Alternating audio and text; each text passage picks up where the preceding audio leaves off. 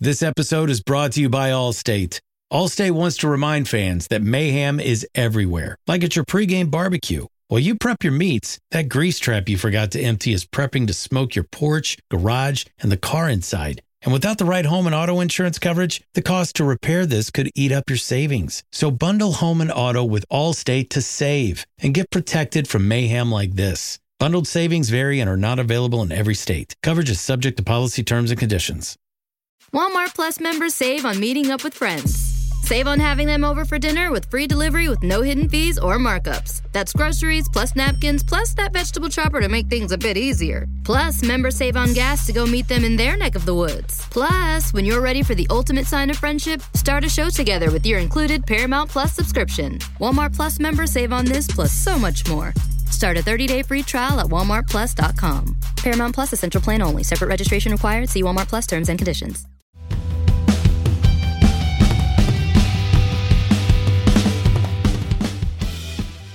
Hello and welcome to the Manchester is Red podcast. My name is Steven Railston. I am your host today, and we're recording on a Friday afternoon here in Manchester, for some of us in Manchester at least, because Samuel's still down in the south waiting for West Ham on Sunday. But I'm joined by my two colleagues, Samuel Luckhurst, as I've mentioned, and Rich Fay, who were both down on the south coast. Uh, was it the sunny south coast, lads, down at Brighton on Thursday night, where Manchester United were defeated 1 0. It was very, very sunny. I can see you with your tan there, Samuel. That's why I said that. Uh, defeated 1 0 uh, by Brighton in the end. A very, very late goal. A cruel way to concede in the end. However, yeah, Brighton were probably good value for their win, as we'll get into. But first of all, uh, Samuel, how are you? I'm very well, thank you. Uh, a little bit tired, but that's that's to be expected after a pretty grueling day. But it did it did help. Uh, the the weather in, in Brighton. And uh, I, I, I might save the story for, for the end of the podcast, like like Rich's vessel story at Fulham. But uh, there was a there was a decent Larry David Curb Your Enthusiasm style moment on the M6 toll uh, that that was that was the real victory of the day. So uh, that, that, it was it was a day not without gains. That's a tease, isn't it? Is there any yeah. you sitting in the greenhouse as well, Sam, for the listeners who are watching on YouTube? Yeah, this is uh, this is my, uh, my, parents. Yeah, I know it's it's pretty warm in here, but this this is my parents' conservatory. I've um, set up shop down here for uh, for a few nights, given the uh, the travel chaos that the coronation brings, and, and also the fact that United are at West Ham on Sunday. Yeah, makes sense. Rich, how are you? You've made the trip back up to Manchester. Yeah, it was a, a grueler this morning to get back from Brighton to uh, to Manchester. I was contemplating sort of having a lazy morning on the south coast, but it was so grey and miserable. I thought let's go home to a grey and miserable Manchester instead. But yeah, it was a, it was a fun away day. You know, for 95 minutes, as we'll get into, it was probably okay for United. They would have settled for a point, but oh well, how the tables have turned. Well, it wasn't a fun away in the end for the United fans who travelled down and, they drew obviously to the match. I mean, it's not been a, a happy place to visit as did the Amex over the last few seasons. That horror show last year, the 4 0. But at least, Samuel, at least it was just 1 0 this year. Improvement, improvement, eh? Three fewer goals. Um, look, Brighton, I, I guess, with a better side after half time. United had the chances, looked quite good, did not take them. Um, t- how many times we've said that this season, really. Um, was that your verdict leaving the stadium, Samuel, when you thought, look, United should have took the chances, Brighton improved in the second half and uh, eventually won the game and probably deservedly so? Uh, if they'd got a point there, it would have been a positive point because Brighton are, are such a good side. I'd, I'd say that they're better than two of the Champions League semi finalists. I'd, I'd fancy them against either of the Milan clubs. And certainly, you know, I suppose what kind of told it a tale, even though it was all meaningless, was that after the ball grazed Luke Shaw's hand, you had a shot that Fernandes cleared off. It wasn't quite off his line, but he was there or thereabouts. The ball comes across, it narrowly misses a Brighton player, and then De Gea makes a save. Brighton were the ones who were really going for the win. United seemed to accept, you know, that a draw would be a good result, and I think it would have been if, if they'd got four points against Brighton and, and West Ham, that would have been a good return, particularly given their Premier League form uh, away from home. But it was it was Brighton that were forcing the issue, and th- there are a lot of angles to it because as as Rich and I discuss, you, you, go back to that very belated Fernandes penalty that was awarded after after the game had ended at Brighton. Um, a few years ago. You go to back to the, the shootout last month, and then this game was decided by another penalty. But although there was a very frantic 100th minute rewrite, I think a lot what I'd already written stood because United are dreadful at scoring goals. There's there's a lack of firepower in that team.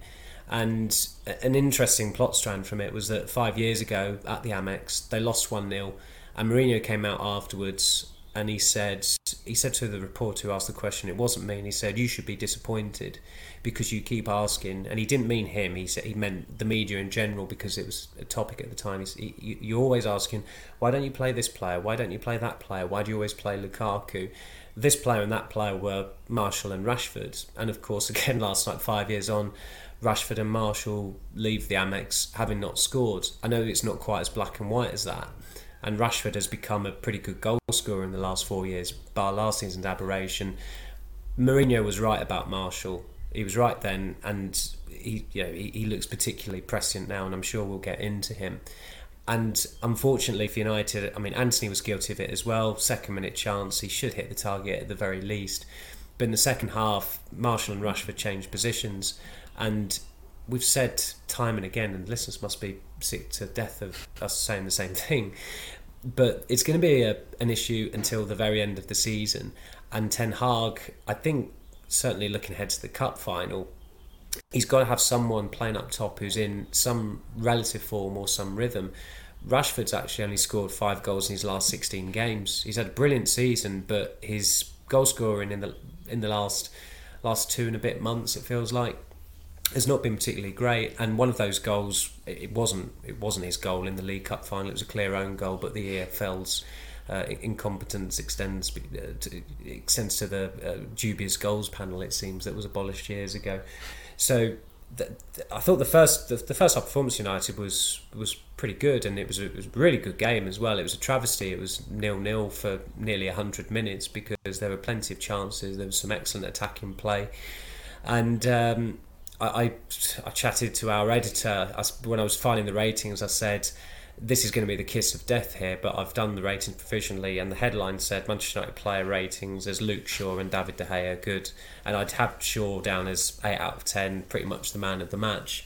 He didn't put a foot wrong, but he did put his hand in the air, and that undid all his good work. So it was a it was a real pity for him, but you knew as soon as you saw it, and he knew as soon as uh, that that decision was being checked that it was that, that a penalty was going to be given. So, of all the bad defeats they've had this season, this was bad in a different way. It was just a, pretty bitter way to take it. That Rashford start's quite interesting. I hadn't actually realised that. He has given us the impression since he's come back from injury that he might not actually be fully match fit. Know if you guys agree. When I've been watching him, I don't think he looks 100% sharp and 100% on it. I did notice actually in Club Media, I did an interview um, midweek, and I was laughing because he was full of cold. So maybe he was a bit under the weather. maybe that's an excuse for not finding the pattern yeah. there. Um, Rich, look, the, the poor away form, we've talked about it time and time again. As Samuel said, we're kind of banging our heads off the walls at this stage, the listeners are. Um, you tweeted after the game, they took one point away from home from the top nine this season.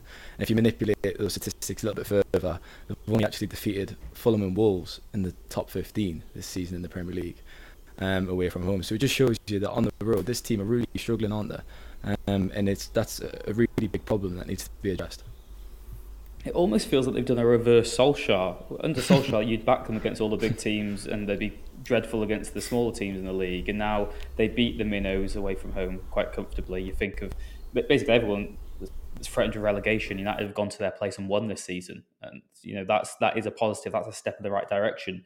But you're right against these bigger teams they just don't seem to to have it in them. I'm I'm not sure why that is, which is probably the ultimate question, isn't it? And the one that Ten Hag needs to answer this summer. I think a lot of it is down to, to, to personnel. I think it's the fact that you know United, as Samuel said, even in terms of the strikers, but in terms of all areas of the pitch, are still relying on players who have had question marks next to their names for for half a decade now, and they and they and they've not been sort of moved on and you know, it's it's a real tricky one to solve. You can't just carry on saying throw money at it, throw money at it. But I do think that that is a huge element of this. I think also just the the tactical approach of these bigger teams in, in the league. They they tend to be set out to attack, and they know how to get past United's attempts at a, at a press. The smaller teams sit back, invite United to attack a bit more, and that caters to the likes of Casemiro, Fernandes, and Eriksen, creative things from deep. But against teams who are in your face and running and erratic and have that energy United just can't match it. And I think that was apparent again uh, on Thursday night. For the first half, United did kind of match Brighton. They pressed really well early on. They should have scored. Antony should have scored after two minutes. I don't care how early on in the game it is. He always seems to need a few attempts to fine tune his finishing, and maybe on the third or fourth attempt he'll he'll find the back of the net or, or the target. But he's got to got to work on that. And inexcusable miss for a player of his quality, I think, to not get that on target. And you know, United did match Brighton. They were just as good as them for the first 20 minutes, 30 minutes. But then that energy went, they were sapped, they were depleted. Ten Hag keeps on saying that his players are given their role. He's really happy with their fitness levels. And yes, they've had this grueling season. They've played more than any other team in, in Europe, you know, and there's going to be a detriment to that. You've got to think of the players' welfare. Lots of these United players were involved in the World Cup as well. So even when they've technically had a rest from club football, they've not had a rest whatsoever. But United's energy levels dropped in the second half. They couldn't they couldn't match Brighton. And as Samuel said, the goal in a way didn't really change much. It meant that United didn't get a scrappy point that you know would have been a real boost. It meant that they lost and they could have few complaints really because they were on the ropes for the last 20 minutes or so. Brighton were excellent. They responded in style and they had that extra motivation. I think it De Zerbi said post match, you know, that it really did pain them the way that they lost in the cup semi final, and he thinks that they are the better team, and they went and showed that in the end. And for United, this record doesn't have a quick fix. I think it's tactical in terms of being able to cope with the press better, but I think a lot of it is still down to personnel. Ten Hag just simply doesn't have the players to play with the intensity for as long as he needs them to. Yeah, definitely felt the game was heading only one way um, in those latter stages, didn't it? Um, Samuel, in press conferences, Ten Hag's kind of played down the away form. I've noticed when he's been asked about it actually, and he's been increasingly asked about it over the last few weeks or the last month and a half. When I think it's starting to become um, more of an issue, and people are starting to realise it was perhaps once under the radar. But I thought it was interesting. Ahead of kick-off, he discussed uh, a bit more head on, and he, he, said it was about personality and about character. And obviously, Richard's just looked at the, the, kind of the tactical aspects of it, and coming out in the second half, they do lack intensity. They just don't seem to have the same energy sometimes after half time. But is that a massive thing in that dressing room in these away games? I know we've discussed about it uh, quite a lot on this podcast. against Newcastle away from home, we questioned the character of the players. Um, against Sevilla, we, we questioned it as well. Do you think that has a, a big say in it uh, in these kind of performances? In, in terms of the, the player's character or yeah or, so the characters in the dressing room and the mentality on the pitch I guess from the players. Yeah. Yeah yeah I think that Ten Hag, Ten Hag with what he said in recent weeks it's, it's clear that, that there are certain players in the in the dressing room in the squad that he doesn't think have the requisite character to make United uh, a genuine a genuine force again. Uh, you know, I think as, as I said I think at the start of the week in terms of having the right mentality and character. It doesn't mean you're always winning things. I mean, Liverpool didn't win um, things every season under Klopp, but even in seasons where they were coming close to City last season, um, a couple of seasons before that, when I think they finished with 97 points or whatever it was, and, and only only came second, uh, the mentality was spot on, and there was no, there was little to change about uh, the, the squad they had. I think the season after they came second in 2019 and of course won the Champions League. I don't think they they didn't make a major signing in the summer, did they? I think they signed a, a like a, a defender who has barely played for them, but it was almost as if they they knew that they were on the right path and they had complete faith in those players to get them over the line the next season, and they obliterated the competition, and the, the league was won uh, before before the clocks went forward. Um, it, and, and, of course, there was just the delay because of the pandemic. United have got a long, long way to go to get to that, that level. And in order to get to that level, it all comes down to personnel because the, the manager is is completely right. I don't think anybody is disputing that. He's he's not perfect. There have been issues over the last month with his game management. Maybe the pressure is, is told there in, in certain ways. And um, certainly when you when you're in that when when you're in April and you're you are a manager, we don't we're not managers, but we know that it's a different kind of pressure from managing Ajax to managing Manchester United. I mean, when Ten Hag took Ajax to the Champions League final, they were riding a crest of a wave. Um, you know, they, they, had no expectation of doing that at the start of the season. With United, the expectations are different. In the Europa League, they were the favourites to win it pretty much after Arsenal went out to Sporting Lisbon. So that that was a failure, and it was a big failure as well, given how badly they lost to Sevilla, going from 2 0 up um, after 80 minutes in the first leg and losing 5 2 on aggregate. When that happens, there are, there are character defects in that squad, and they keep repeating the same mistakes, whether it's poor finishing, uh, the, the shot selections. I mean, Martial's opportunity last night, looking at it, again, we're we're not professionals, we're not experts, and certainly my shooting five aside is pretty dreadful. But I'm looking at, I'm thinking, all he's got to do is, is if he keeps it down, the likelihood is that it's going to go past Steele. But if you're going to, you know, get some elevation onto it, it's difficult for the goalkeeper not to save it. And the, the, the sponsors at the stadium did Brighton a massive disservice because they nominated Steele as the man of the match when I think every save he made, I could have made the most impressive save in the, all night by far was De Gea's from Alexis Mac Allister. And as I said, prior to that handball, I thought Shaw was was the best player on the pitch again. Shaw's a player who has the character. There are plenty of others in that squad, but there aren't enough. And I agree with Rich. There are tactical elements to it. They were certainly against Arsenal, which was another one of those defeats that wasn't one of the, the worst defeats in terms of performance wise, but they were caught between two stools. They, there was a real indecision about them, particularly after they equalised. When they equalised, you thought they can take the game to Arsenal now, and they, they led that game as well. They went 1 0 up, but there was an uncertainty about them. And when you looking at it that day, I think everybody knew then how how limited this team was, and this team, this squad has a ceiling. And it's it's it's another it's another big summer coming up, and the uncertainty doesn't help. But uh, United have done their forward planning, and uh, they've certainly marked the card of, of, of, a number of players who I think it's you know, when you when you look at those players who we know uh, that, that, United regard as sellable assets. Um, I don't think anybody would quibble about their futures and all, all that their futures should be away from Old Trafford. Before we move on, Samuel's been very modest there, discussing his, uh, his five-a-side ability because I've got a well-placed source, a very well-placed source, who informed me at the halfway line last week at five-a-side on his weak foot, first time Samuel rifled one top corner. Samuel, can you confirm or deny? Uh, my sources. Uh, it, it, wasn't. It wasn't. It wasn't halfway line, but it was left-footed. It was on the run. It went in off the post, and and it was it was a great goal. It was a great goal. Uh, I I, I, I, really did surprise myself. Yeah. uh, we'll leave it there for part one. We'll be back in a moment for part two.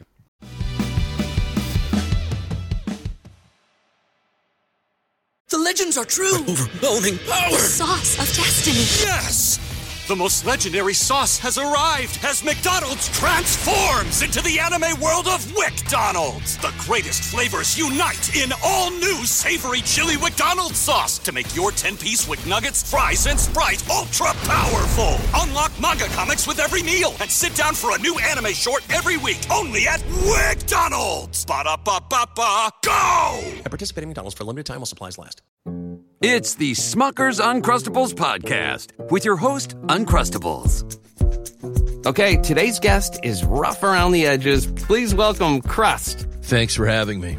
Today's topic, he's round with soft pillowy bread. Hey. Filled with delicious PB&J. Are you talking about yourself? And you can take him anywhere. Why'd you invite? And we are out of time. Are you really cutting me off? Uncrustables are the best part of the sandwich. Sorry, Crust. This episode is brought to you by Shopify. Do you have a point of sale system you can trust, or is it a real POS? You need Shopify for retail. From accepting payments to managing inventory, Shopify POS has everything you need to sell in person. Go to shopify.com/system all lowercase to take your retail business to the next level today. That's shopify.com/system.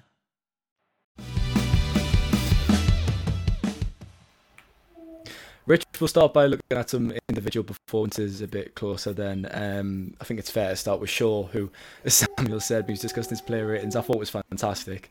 Again, he's made kind of an effortless transition to centre half, where he's played quite a few times this season. Actually, he says he enjoys the position, um, but he was really good, wasn't he? Up until obviously the handball in those dying moments. And so, how impressed have you been with him since he's relocated to central defence? And it says a lot about his performances, doesn't it? That Harry Maguire on the bench last night. He's obviously come back, and there's not much discussion about him, is there? It's all went a bit quiet because everyone's just looking at Shaw. He's doing his work incredibly well, and Maguire's just not going to get back in the team when Shaw's playing like that.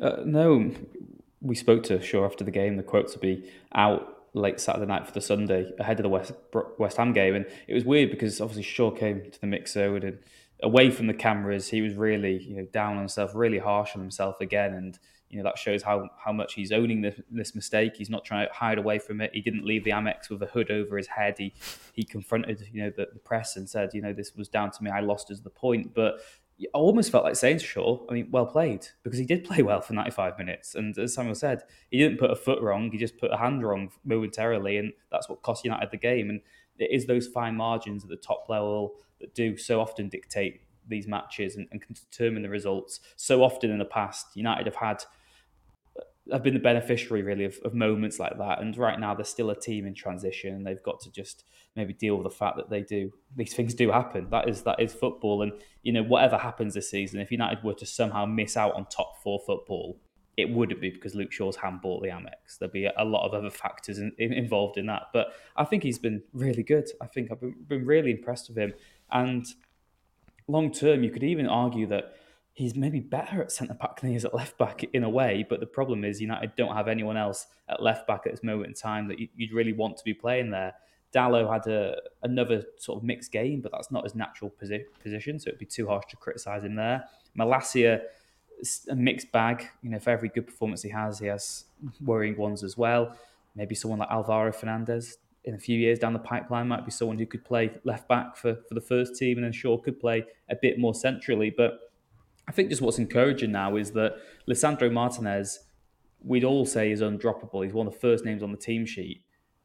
And this is no disrespect to Martinez, but if United are missing him now, it's not as big a blow because you'd be quite comfortable putting Shaw there as that left-footed centre back. Yes, he's not got the, exactly the same skill set, but he's got many of the technical abilities Ten Hag wants from a from a centre half. He's got the right mentality, the right attitude. He really does care. He really does want success of this United side, and I think you know he he does deserve credit, as odd as it seems. And I, I know that it can, for some cynics, it might feel like why you, why are we all trying to save the scapegoat? Do you know I mean why are we trying to stop him being the sacrificial lamb? Why are we trying to protect him so much? But he was really good, and I think you've got to give him credit for that. And he's got this chance going forward now, hopefully in these last few games to, to prove that, that he's good enough as well and, and, and can do it. And yeah, I think you've also got to consider that it would have been such a, satisfying clean sheet for United. They would have gone, I think, level with Barcelona on 27 clean sheets this season if they'd kept one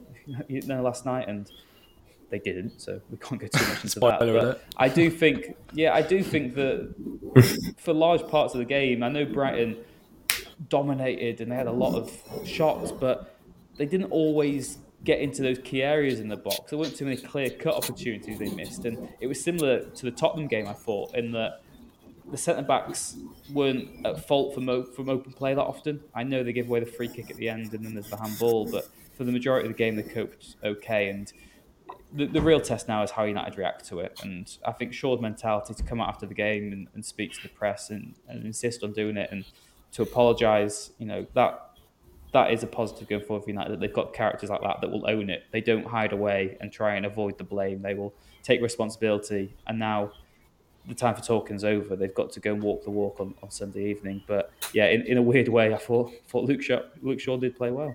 No, I think that's nicely said, Rich. I completely agree, and I think most would agree with that. He did play well. Um, it's just football's a funny, funny game, isn't it? If you handball in the last minute, you will get a, a little bit of slack. Um, Samuel, let's talk about Martial then from a good performer to an excellent performer.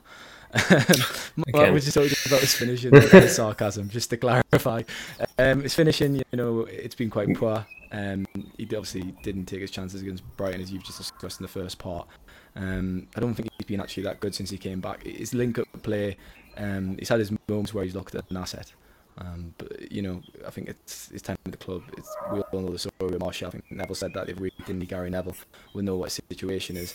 Um, United are obviously interested, or the priority is to sign a striker in the summer.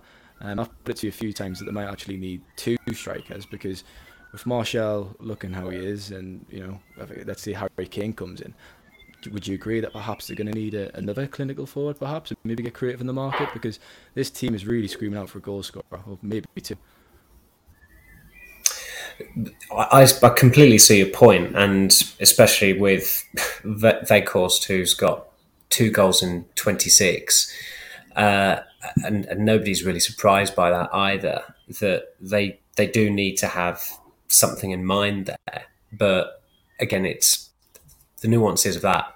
Uh, the, the you know the you, you lose count of them because they have to get they have to try and get Martial out because there is some resale value there um, of, of, the players who are not going to be who aren't cut out for taking United forward. He is one of them. So, given his contract situation, it's sensible to look for a buyer and try and cash in, and then see what you can do with with strengthening um, other areas of the squad. I don't think in this day and age as well, like the whole thing of do you need two number nines? A lot of teams would say no. Um, City don't have two number nines. I know Alvarez is, um, I mean, backup to, to, to dub him as backup to Haaland would probably do him a disservice. But he's such a fluid forward, and he's he's, he's a decent goal scorer as well. Um, my dad said last night that apparently Paul Ince, who has never been renowned for his punditry, shall we say, or his management, he was a very good player, but since uh, since his playing career, he's not not really um, had much joy. Uh, but he said that apparently Martial is, is scoring goals for fun. No, he's he's he, got he also two said in 14 starts this season. Yeah, he said Wan is one of the best defenders in the world. My eyebrows were raised to that. Don't get as wrong as he's made a little. Martial must not be having much fun then, must he? If he if he scores goals for fun, he must be quite uh, down on himself. Well, exactly. Yeah. Did Paul Ince have? Did he have the wine at half time? Did he come out with? He, well, yeah, Maybe yeah, that was yeah. a possibility. Or maybe he had it already and they brought out the bottle and it was it was empty. Who, who knows? Uh, not not that we're uh, making any uh, such allegations, but uh, but uh, as I said, like this this Martial period early in the season when he was coming on in games and doing quite well, it was like, yeah, yeah, they, they there's there's a justifiable argument that they're better off with him. Then when he's fit and he has a run of starts you remind you're reminded why they need a striker because he doesn't score enough goals, he doesn't work hard enough, he doesn't complete 90 minutes, and he's always prone to injury. I mean, last night Ten Hag really did get he lost his rag with him. He slapped his thighs and he uh, uh, admonished him, and we knew that he was even though the first couple of substitutions didn't um, include Martial coming off, you still know he's not going to complete 90 minutes because he never completes 90 minutes in the in the Premier League. It dates back to January 2021, and it says a lot about him that Wout comes on and replaces him, and Weghorst is useless. Uh, it, it's all commitment, no quality. With Martial, there is quality, but the commitment's not there. When when he actually came back to the bench after coming off because he had to go off the pitch at the far side, wherever it was, it felt like it'd been about 10 minutes since he came off. And I said to Rich, Craig, he's just, he's just actually appeared now. So even when he's walking around the pitch, he, I, I can confirm he moves pretty much at the rate that he moves on it. And the, the, the parallel with what happened at Brighton five years ago is pretty fascinating with Martial because it applies mainly to him. A month after that game, his agent came out and said he wanted to leave, and then of course you've got this power struggle, and it, it the, the pre-season tour happened where he went AWOL because his partner was giving birth and he was fined, and his his relationship with Mourinho never really recovered, and of course the club were always there, and you knew it because that was the mood of the club at the time. They're always going to back the player over the manager. Martial and Pogba are two great examples that at United you always back the manager over the player because indulging both of them has not been remotely justified. Neither of them have made good on the the perks that have come uh, with uh, their rewards or their remuneration or or their privileges, and it's it's remarkable to think Martial's been at United for um, nearly eight years now. He turns 29 next year, and there'll still be some cranks out there that are talking about his potential. But you've just got to cut loose now. He's not cut out for it. He's got to be cut loose. He's given United some great moments, but it's just it's it's the same record being played every week with him. Maybe he'll salvage his season with with something in the running, but I, I certainly wouldn't be waiting with bated breath for that. Yeah, it's probably time to say goodbye. I think we'd all agree with uh, Anthony Martial um, or au revoir. Um, the fact that the attack didn't really fire, did it, Rich? Let's, let's be honest about it. I mean, you kind of picked up on uh, Antony's performance, I noticed, with your piece for the morning. Um, and I was just quickly got up his stats there from the season. I mean, nine goals, uh, sorry, eight goals and, and four assists online. Eight goals and two assists. Go sack me at uh, Transfermarkt there with the, the, separation of the stats. But I was just wondering, what what do you think is going to be a successful season uh, for Martial next year? Because I know your kind of angle was that kind of game that performance summed them up really his time United so far. Do you mean Antony, um, Stephen? What? Who have I said, Samuel? You said Martial. You, you, you, did it? Oh, there you go. Antony, so it turns out it is. It is an Ant. The, there are too many Antonys at United. It turns out I've actually been drinking the bottle of wine, not Poland's, so I can confirm. I've had the bottle of wine before calling the podcast. Yeah, sorry, Rich. I was uh, the head was messed in the it's stats okay. there. Antony, Brazilian Antony, is who I'm talking about. Um, what looks like a successful season for him next year in terms of goal contributions, and what does he have to do to be considered a successful signing? Really, because a hefty transfer fee arrived, obviously high expectations on his shoulder, but it's been a, probably a thing in different, in different season, inconsistent season, hasn't it? He showed flashes of his ability, but it's not always been seen across the 90 minutes. And he obviously had that moment last night, didn't he, where he lost his head a little bit. Um, but Ten came out and defended him, didn't he? I guess that's why he, he likes Antony because he's got that kind of fiery character about him. Yeah, that's why I love the South American contingent, really, because they've got that fight and that passion and that tenacity that United need. You think of all the great United teams, you know, they didn't take crap on the pitch, did they? They had a bit of fight about them, and they, you know, they knew how to hold their own. And if United want to be the best team, you know, in the Premier League again and best team in Europe, then they need to have that that inner fight. And I think players like Antony are, are, are crucial to that. I mean, the the Brighton game was Antony's 40th appearance for United. Like you said there, what's he got? Eight goals, four assists. Eight goals and two assists. I'll get that eight right goals. for the second time. okay, eight goals, two assists. I mean, I, I, I suppose you expecting hopefully to get close to double figures in both, uh, ideally for next season. And you know, there's two things about Antony that has always going to be a disadvantage. One, he's a winger, so he's always going to have the goal contributions held against him. Whereas you watch some of the best players in Europe, it's not always just about their own output; it's what they do in the build-up, it's how crucial they are to the way the team plays. If Antony can can work on his link up play and become that crucial to United's attack, then the goals and assists will come, but they also don't matter as much because his impact's felt elsewhere. But I mean, some more goals will definitely shut his critics up. And the other thing is the price tag, which United have paid too much for Antony. We all know that. You look at his record from from Dutch football, that is not a what 85 million pound player United are committing to spend on him. That is not an 85 million pound player. You look at Mitoma last night for Brighton. He's everything you want from a winger. Antony is not right now. Antony has those abilities. He's got all the raw attributes. He's going to need time. He's going to need patience. But he's a work in progress. And he certainly can get to a, a level you, you sense when he can repay that price tag and where he can be an elite world class footballer. But he just has so much work to do. Another key aspect for me as well is the fact that he only moved to Europe, what, 2021? He's just only had two years now in European football. Never mind the Premier League. What was it 2020? Yeah, he's not. He's still new 2020, to, I think. To, yeah. Yeah, 20, January 2020 was it, or, or, summer 2020? So he's approached his third year now in European football as well. So he's still new to Europe as, as much as he's new to England as well. So he needs time to bed in and, and to hit the ground running. I think from next season we should be able to to judge him fairer.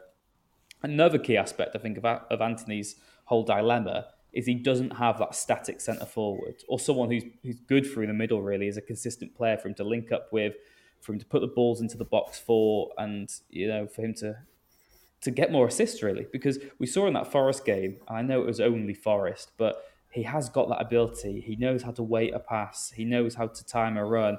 He's got that intelligence. And I think once he's got an established forward line that he's part of, he will become a much more potent option himself. Because imagine Antony's there, cutting inside, plays a one-two of a striker who's actually in the box. He can lay it back off. Antony can have a go at goal. It does feel like he's having to do things alone quite a lot. He goes on this one-man mission. I think there are some raw, sort of crude similarities between him and Ronaldo's first season at United in a way that's maybe too much about the flamboyance and trying to prove himself than it is about contributing to the team.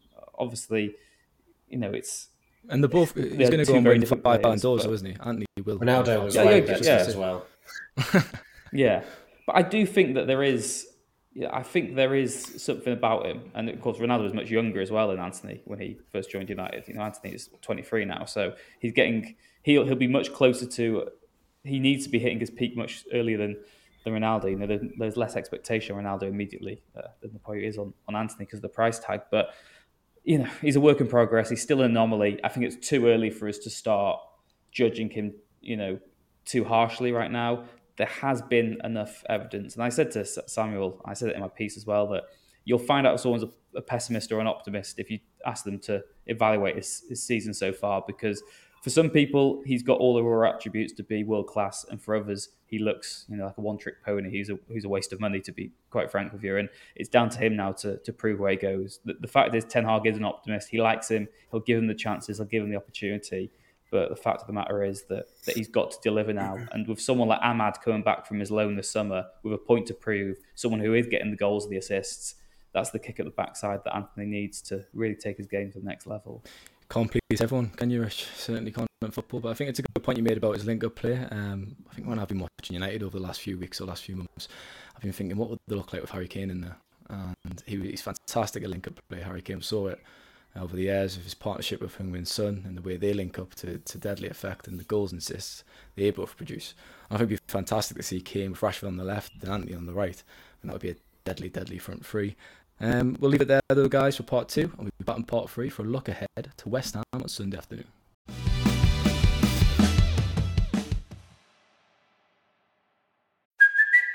It's Kaley Cuoco for Priceline. Ready to go to your happy place for a happy price? Well, why didn't you say so? Just download the Priceline app right now and save up to 60% on hotels. So, whether it's Cousin Kevin's Kazoo concert in Kansas City, go Kevin, or Becky's Bachelorette Bash in Bermuda, you never have to miss a trip ever again. So, download the Priceline app today. Your savings are waiting. Go to your happy place for a happy price. Go to your happy price, Priceline. At IKEA, your dream home is a blue bag away. No matter the size of your space or budget, we've got everything you need to turn your dreams into reality. And now, with new lower prices on hundreds of our most popular products, bringing the dream home is even easier. Like the gray Strandmon wing chair was 369, now 299. And the IKEA Plus 365 nine piece cookware set was $129.99, now $89.99. And hundreds more. Shop new lower prices at IKEA USA.com today.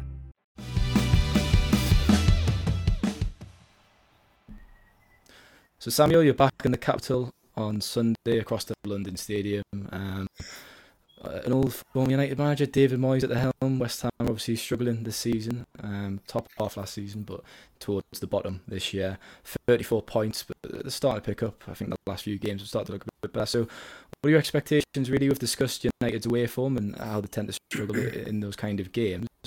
So on paper, it's actually going to be a bit of a tricky game, isn't it? Because they do need to win here, or they do need at least to get a point, because Liverpool are starting to breathe down the necks in, in fifth.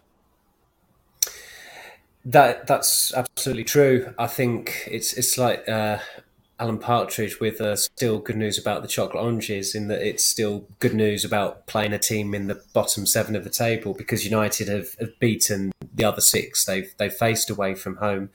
Um, so I think that's what Southampton, Leicester, Leeds, Everton, Wolves, and another one that I should have named, but I but I've not been able to, or I can't can't think of their name now. But they've they've they've beaten all of them, and so I think that probably gives them a bit of a fillip going into this game, despite the the manner of the defeat at Brighton. They've they have done it at these at, at the fodder in the league, if you like. And I think they've kept quite a few clean sheets against these teams as well. Certainly did against Leeds, Wolves, Southampton, Leicester. Um, they didn't at Everton, yeah. but they've you know they've had similar wins against them as well. I think Forest was probably the most dominant um, because it's I suppose it's not too difficult if if you play well on the day to, to dominate Forest, given that they are for all intents and purposes a, a team of individuals, given the way they were assembled. I'm I'm still not quite sure whether the fact that West Ham have got a European semi-final in midweek is going to be a help or a hindrance for United. Uh, that that could go either way because it's it's the first leg for West Ham that are playing. I think it's against Alkmaar next Thursday. So I don't think there's I don't think David Moyes would necessarily be looking to make wholesale changes to rest them now. I think if the game was coming in between the two legs, that would have been a possibility. Arsene Wenger certainly did that uh, at Old Trafford in one of his last last games as Arsenal manager because that fell between the two the two um, semi-final games against Atletico Madrid and, and Arsenal played a, a, shadow side at Old Trafford. They completely tossed it off, and a lot of managers do that, especially with the Thursday Sunday schedules. It's everybody knows everybody doesn't like a Thursday Sunday schedule. I think Rich probably is one of the few does because it does allow him to get along to his beloved Wrexham at three pm on a Saturday.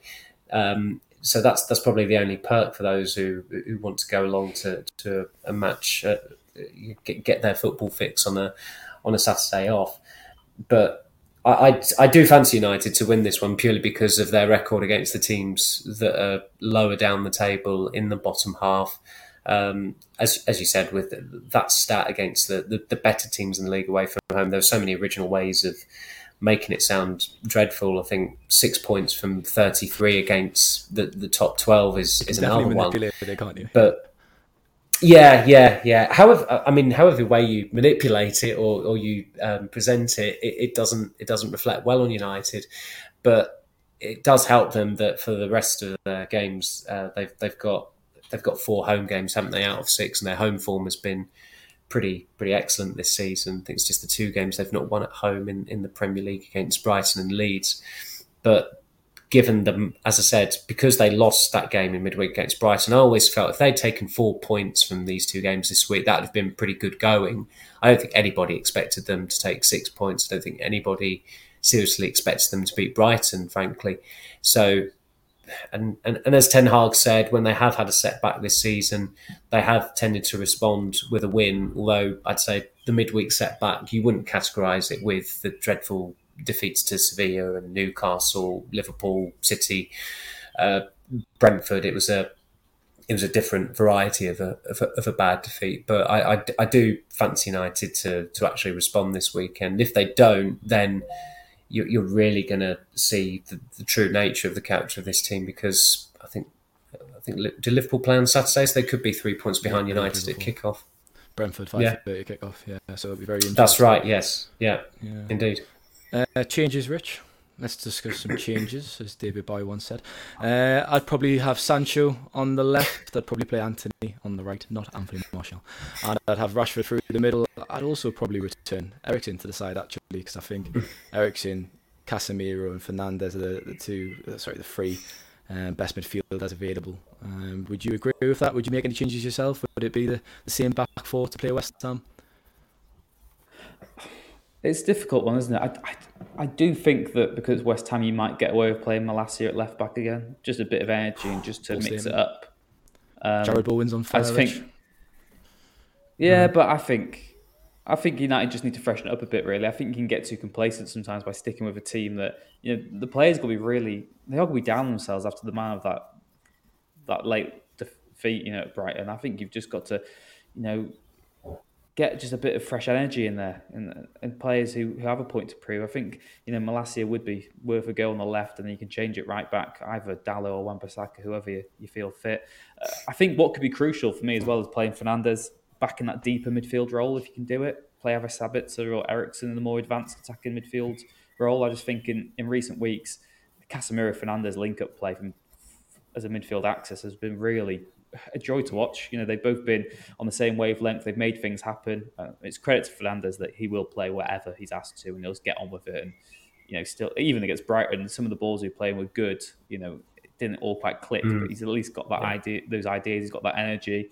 So I'd, I'd drop Fernandes deeper. I think that would be important in the midfield battle, playing along Casemiro. Uh, mention as well, Casemiro, very lucky that he's not suspended for Sunday because he definitely should have been sent Death off. taxes and yellow cards, against isn't it, Brighton. Casemiro? He loves Yeah. yellow card. Yeah.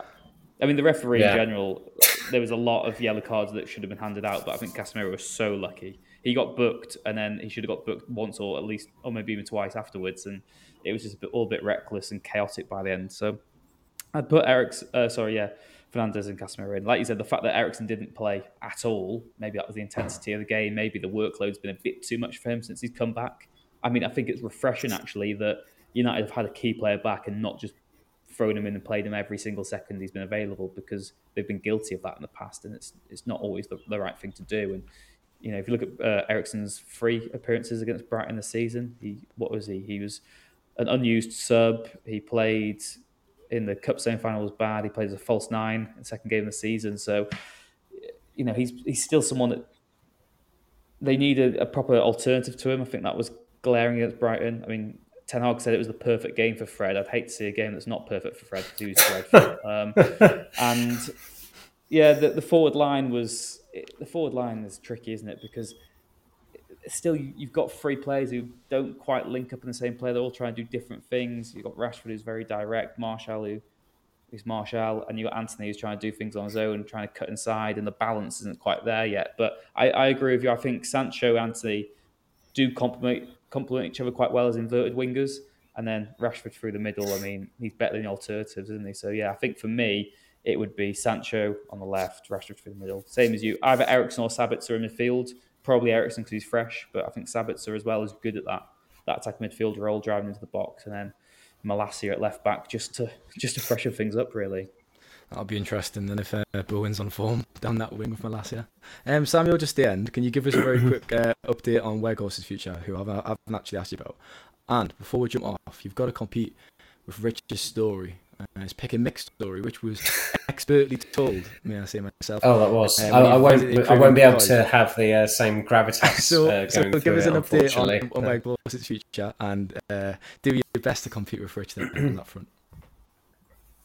from what I've been told, United have just decided that there won't be a, a permanent deal there.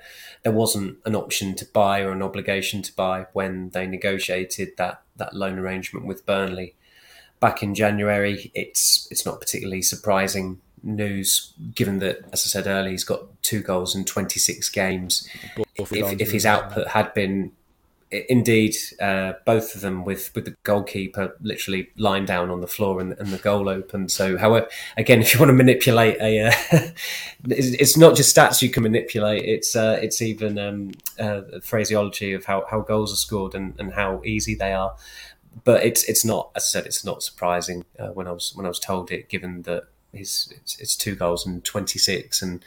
Uh, th- there would have been some logic, I think, in, in keeping him permanently had his output actually been been good. Because you talk about having a backup striker who's going to be quite cost efficient and actually, um, you know, is, is aligned with uh, the, the way the team plays. But no, nobody's ever really seen that with with Weghorst. He's he's a battering ram. He, as Gary Neville said, he, he shouldn't be at the club. Everybody knows why they went for him. They didn't have any money to spend in January, and Ten Hag for, for better or for worse, he, he seems to favour players who've who, whose whose education has, has been in, in the Netherlands, and that that has served United well to a certain extent with Eriksen and and, and Lisandro Martinez, but with other players, T- Taro is still quite young, and maybe there's potential there, but he's not. he- He's been he's been the poorest permanent signing, and with Weghorst, he was just a, a stopgap. He was a slightly better version than than Odion Ighalo at the time he signed. Unfortunately for Weghorst, his, his scoring record is far worse than Ighalo's. Ighalo's was actually pretty good. The, the, the pandemic um,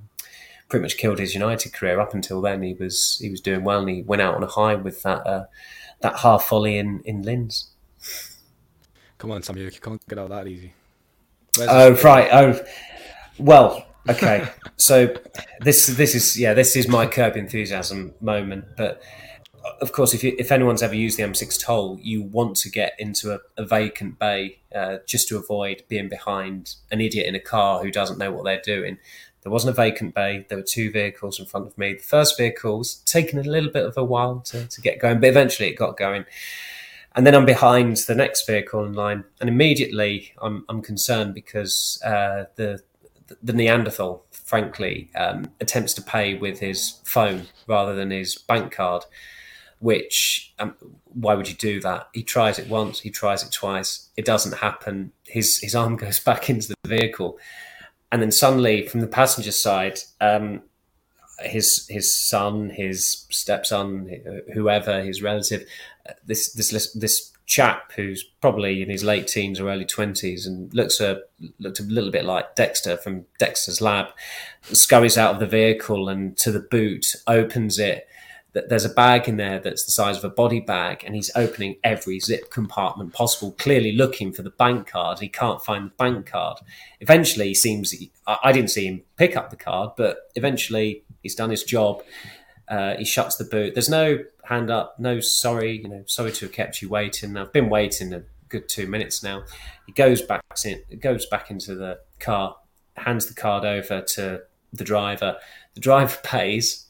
And I'm thinking, great, you know, and he pays it. I don't know the second or third attempt. He's he, he can't get the card work initially, but it, it does. And then he wants a receipt, and of course the receipt goes flying. Um, and rather than the driver putting the gears it into manual, handbrake on. He sends Dexter out round the car, scurrying after the receipt. And at that point, I thought, okay, I've, I've got a bib now because that's that's that. So I bibbed. This Neanderthal swore at me. Uh, I couldn't quite make out where it was. The M6 is, is near Birmingham. You know, nothing against Brummies, but sometimes it's difficult to make out what they say.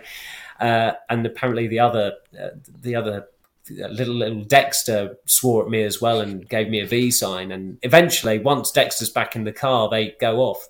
So it comes to my turn. I've got my card, of course, and the barriers come up immediately, and I discover that the idiot in front had actually paid twice and he'd paid for my M6 toll. And the added bonus was that there was a receipt to gather. So I actually made money on it. I probably shouldn't declare that on a podcast, but it, I suppose it's a, a decent payoff uh, uh, to it. So yeah, that was uh, that, that was by far and away the most entertaining part of the journey uh, d- down on the M6 southbound. That was excellent. See, Ty's in depression now. Ty's got to have a story. Run out of time this season. Richard's He's got to regale us, hasn't he? Yeah. Yes, Come on, yeah, when he's next yeah. on. Rick, He Richards was great. Absolutely, I know. So- I Well, I, always, I got told off at Brighton as well. I've not, I've not actually mentioned this, but I got told off at Brighton because I thought the food in the press box, press lounge, was self-serve, but it wasn't. Ah, and the no, woman, no. And the posh. woman came back out when I was sort of scooping chips onto my plate, and I was having a, he- a hefty portion of. And she went, stay away from the pick and mix. You stay away from Yeah. We've been told about you. We've been warned There's a it coming. picture of me do not serve, but uh, Uh, um, just before we go, then uh, a message to the listeners: We've hit 2,000 subscribers on YouTube, so thanks for the support. Head across there if you haven't already and subscribe. Plenty of content. We've got the Jimmy Murphy statue unveiling on board, and we've got extra podcasts coming your way following Erik Ten Hag's press conferences, and they'll also be uploaded on YouTube. So, thank you very much for your time, Samuel, today, Thank you very much, Stephen. Appreciate it. and thank you, Rich, as always. thank you very much. And to both the lads and to listeners, have a fantastic weekend. Thank you very much. Take care.